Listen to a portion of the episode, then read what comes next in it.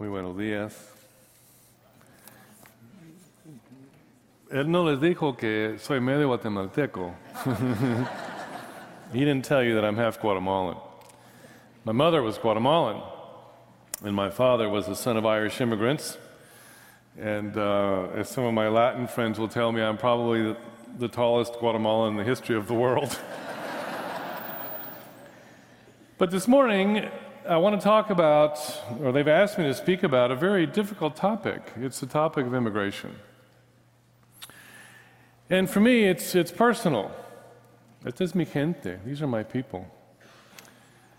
I would go to Guatemala every summer growing up. We'd spend our summers in Guatemala and the language, the culture, uh, the food. I have family there.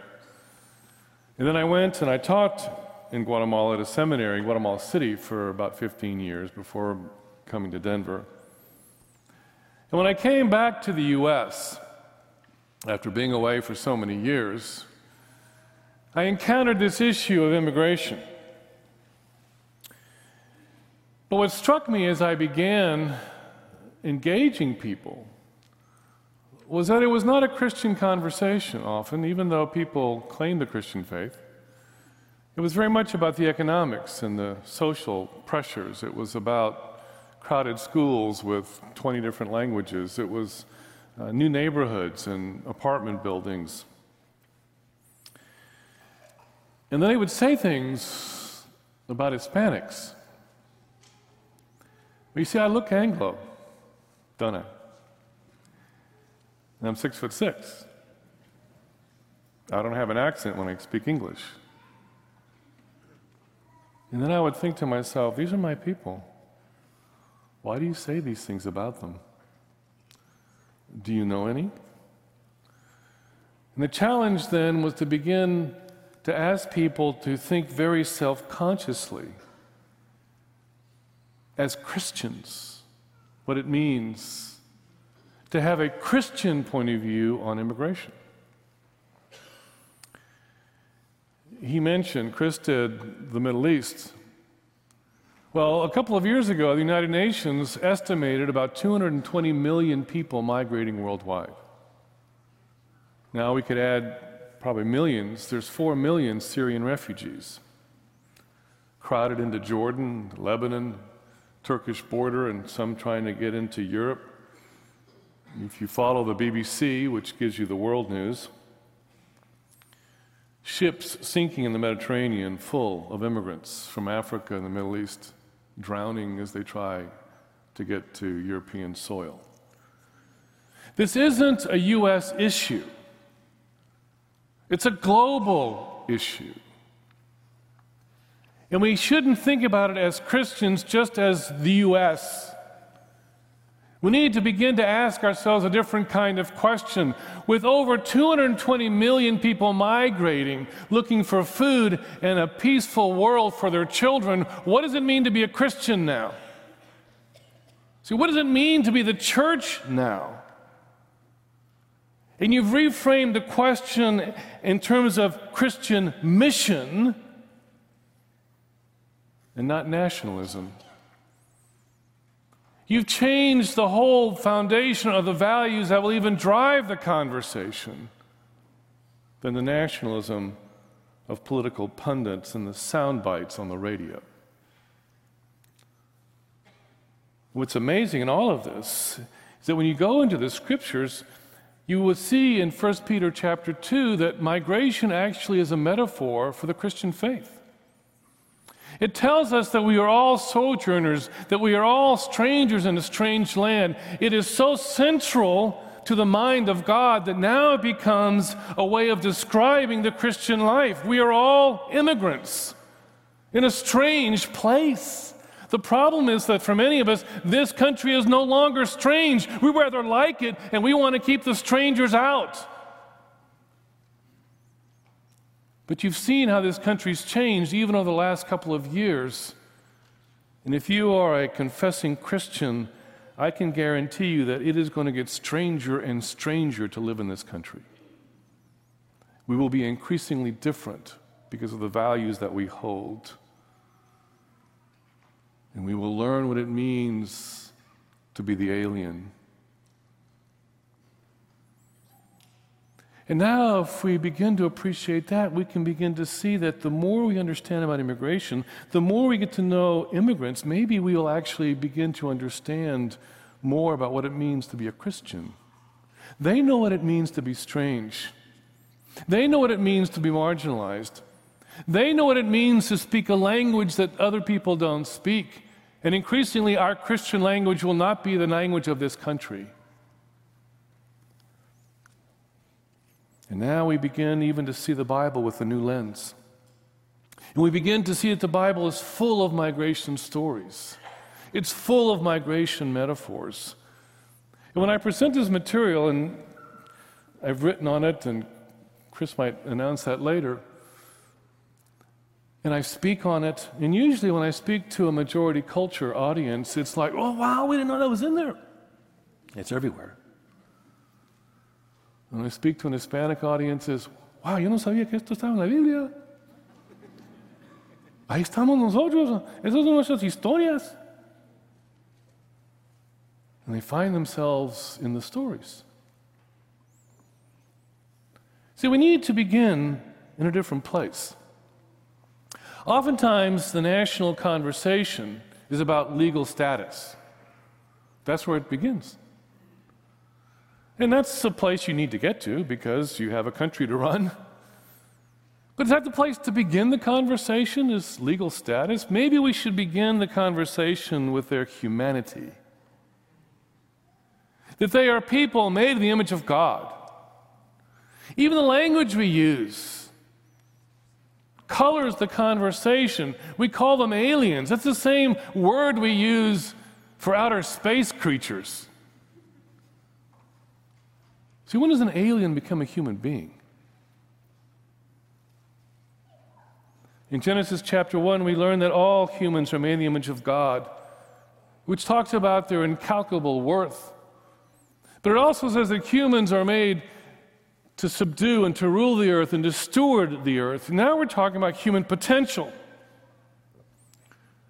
And so, all the immigrants who are here, whether they have documents or not, are bringing all kinds of potential to the country. You'll see a video a bit later of El Puente. And you see kids studying and learning.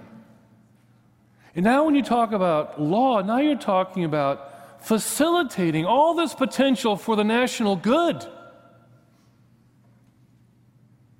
The legal discussion has shifted. And now the legal discussion is not about punishing them for not having a piece of paper. It's about how do we channel them in to the national life with all the energy, all the knowledge, all the potential that they have for the national good. As human beings, the conversation changes. In the Bible, both old and new, is full of all kinds of stories about migration. Let me give you some. Some of you know the story of Abram. He receives the promise at the beginning of chapter 12 of Genesis. And as they move into Palestine, what we would now call Palestine, Israel, builds altars, sounds very good, but in the middle of that chapter, there's a famine in the land, and, and they begin to migrate to Egypt looking for food.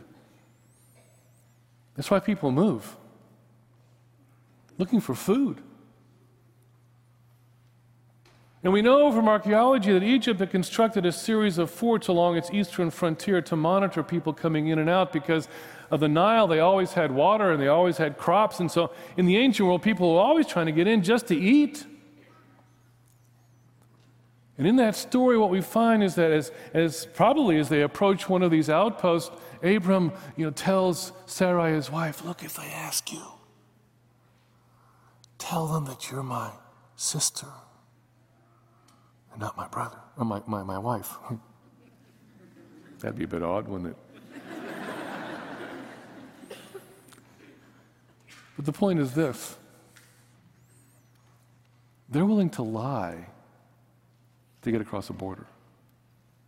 the great father of the faith, is willing to put his wife at risk so that the clan can eat. She's willing to take that risk herself as a woman so that everyone can eat. She has to make the choice for the rest of the group. You see, desperate people do desperate things. There's a story of Joseph later on in the book of Genesis where he is taken into to Egypt. He's sold by his brothers into slavery. And he ends up at Potiphar's house. Hard worker, honest, man of integrity. He works his way up, and now he becomes steward of Potiphar's home. But his wife, Potiphar's wife, tries to seduce Joseph and he runs away. But who do you think the authorities are going to believe? Are they going to believe the foreign immigrant or are they going to believe the Egyptian woman? Well, he's the one who goes to jail. But in jail, he interprets dreams and he comes out and he's in Pharaoh's court as number two in the land. He obviously speaks Egyptian.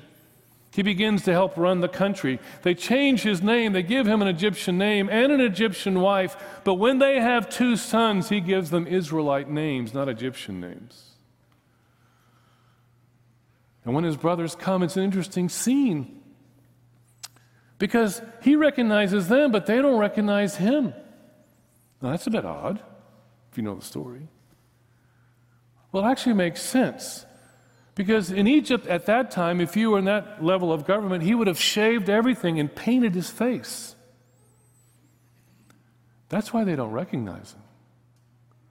But he understands what they're saying as they talk among themselves. You see, he never forgot his mother tongue. And when people say, well, why don't they learn English? Okay, you just told me you don't know any immigrants. Because it's hard. And they're working 24 7.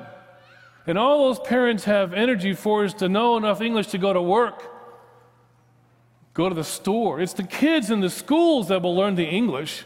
And then you go to an Hispanic church, which I attend in, in Denver, and you see the parents talking in Spanish to one another, and the kids speaking in English to one another, and then the parents will talk to their kids in Spanish, and the kids will answer in English. You see, what we don't realize when you talk about assimilation, which the majority culture just expects them to do, it's the negotiation of loss. The loss of your language, the loss of your food, the loss of your values as a family.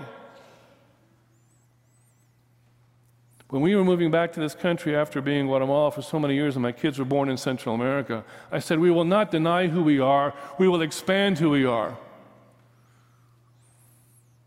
And raised with a Guatemalan mother, I was taught that you may say something against my father, but you will never say anything about my mother. And I told my sons, I'm pretty laid back kind of guy. But there's one line in this home that will never be crossed.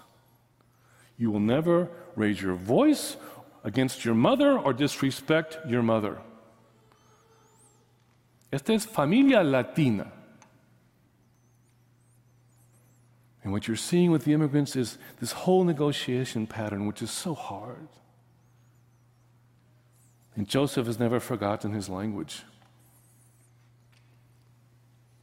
And then at the very end, when he presents his father to the Pharaoh, the Egyptians despised shepherds. And what was his father? A shepherd. Is that awkward? To present his father to the most powerful man on earth? And then when he's dying, he says, Take my bones home. You say, He never forgot who he was. You go to the story of Ruth. How long do I have? What's the cutoff time? I can't. I'm serious. I have 13 minutes. Good grief.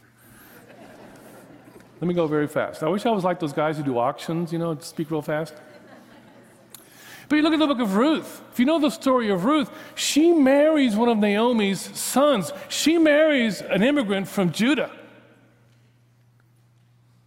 And then, you know, her husband dies, and the other brother dies, and Naomi's husband dies, and then she goes back with Naomi back to Bethlehem. She now is the immigrant. And the story of Ruth is the story of how this, uh, this Moabite woman becomes part of the community of Bethlehem. And at the very end, she gives birth to a son whose name is Obed. You see, Obed is a half breed because his dad is Boaz. You see, people like me, we're Obed. I'm a half breed. I'm the son of a Guatemalan mother and an American father. I am Obed. And now there's millions of us out there. Have you ever processed any of this as immigrant stories? And then you move into Old Testament law. And now you begin to see that the legal discussion in the Old Testament is grounded in a different set of values. It recognizes the vulnerability of the foreigner in the ancient world where there wasn't any social services. Where the foreigner in Israel, which was a peasant economy, peasants need land to work, but they were not part of the system, and so they had to depend on the Israelites for work and for protection and for food. And the law responds to all of those things, and the law even allows them to enter into the worship of Israel, the most precious thing that they had, they were willing to open to the foreigner. But then the question is well, why do that? And the, God, and, and, and the law gives them two motivations. And the first motivation is historical memory. So don't ever forget where you came from. Don't ever forget your experience in Egypt. Remember, once you were slaves in Egypt, once you were the immigrants. And look what the Egyptians did to you. See, the Egyptians were afraid of you because of your numbers. Oh, they're everywhere, they're multiplying, they're changing the demographic of the country, they're changing our culture. Go back to Exodus chapter 1 and hear yourself in this story. And what the Egyptians do is they put all these laws into place to control that population, going to the extreme even of killing their little, you know, male babies, even as they want them to keep working. Does that sound familiar? We're going to make life as miserable as we can for these immigrants, but you know what? We need them to work. We need them on our farms. We need them cleaning our houses. We need them doing our landscaping. We need to, to do the construction work. You see, we don't like them, but boy, we need their labor. You know, the most tragic immigrant story in the history of the country are the African Americans. They are an immigrant people who are brought here to work. And we enslaved them. And then we had a civil war. Then we had the 13th and 14th Amendment. And then we segregated them, but we wanted them to keep working, didn't we? You want a tragic immigrant story? Look at the African Americans. See, immigration is about work. And look at what we've done to all these people that have come to work. The only thing that changes over time is the color of the skin. The second motivation is God Himself. But let me show you some slides. The first slide is from the 1890s. It's from a, a magazine. These are the Irish, you see. The Irish who came because of the potato famine, this is who you were. Anybody from Irish descent? You're dirty. You're ignorant. And you're violent.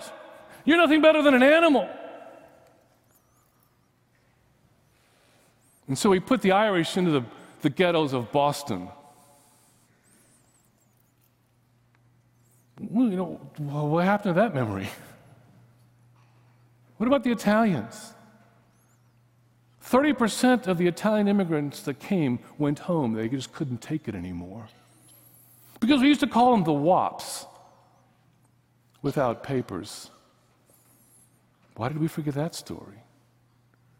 The next slide is an even more tragic story. You see, 1848, because of the Mexican American War, we take 40% of the Mexican landmass which is now southwest US. 1849, the gold rush, and we import Chinese labor to build the railroads west, to work the mines and the farms. Problem was the Chinese began to multiply. These coolies, we call them. So in California, they began to put laws into place that wouldn't allow the Chinese women off the boats because they didn't want the Chinese to multiply. There were race riots, lynchings in California. See, we forgot that story. 1875, immigrant law now becomes national for the first time, federal law. And the first major piece of legislation is in 1882 when we passed the Chinese Exclusion Act. No Chinese were allowed in this country, and if you were born in this country but of Chinese descent, you are not a citizen. Look at the cartoon. The Chinese trying to get over the wall, and the ladder being pushed off. But you see, now that wall is a reality, isn't it? It's not a metaphor anymore. We're actually building one. That law was in place till 1943.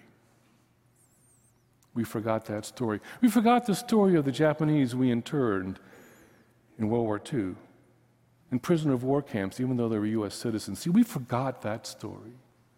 The next slide is the slide that represents the ambivalence. These are all from the 1890s. You see, the history just repeats itself. And you see the immigrant trying to come in, and on the post, if you can see it, probably not maybe too far away, it says, Walk in, admittance free, welcome. You see, but there's Uncle Sam holding his nose, and that's the national narrative. We don't know what to do with them, and we're uncomfortable with them. But you see, we have forgotten the stories. And the only immigrant memories that we have, you know, are, are St. Patrick's Day, when we all do a parade and drink green beer and wear green.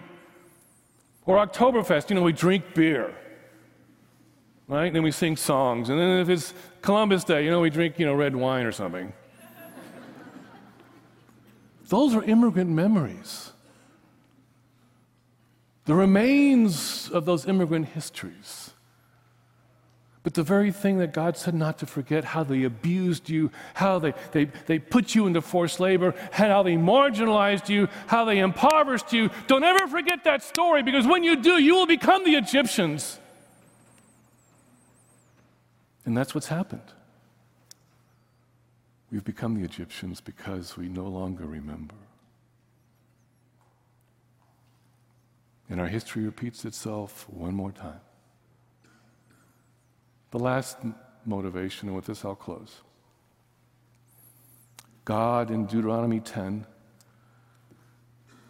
will tell us, You will love the foreigner because I do giving them food and clothing, and God does this through his people. If people ask me, why should we take care of the immigrant? The answer is very simple because God loves them. Those of you in this room who are believing Christians, if I were to ask you, how did you become a Christian? You would tell me a tale of woe you would tell me about a vulnerable time in your life that drove you to your knees. Well, the immigrants are vulnerable people. And in His grace, God has brought us millions of Christians. In fact, if you go across the hall, that's where I think it is, it's going to be a service of vulnerable people.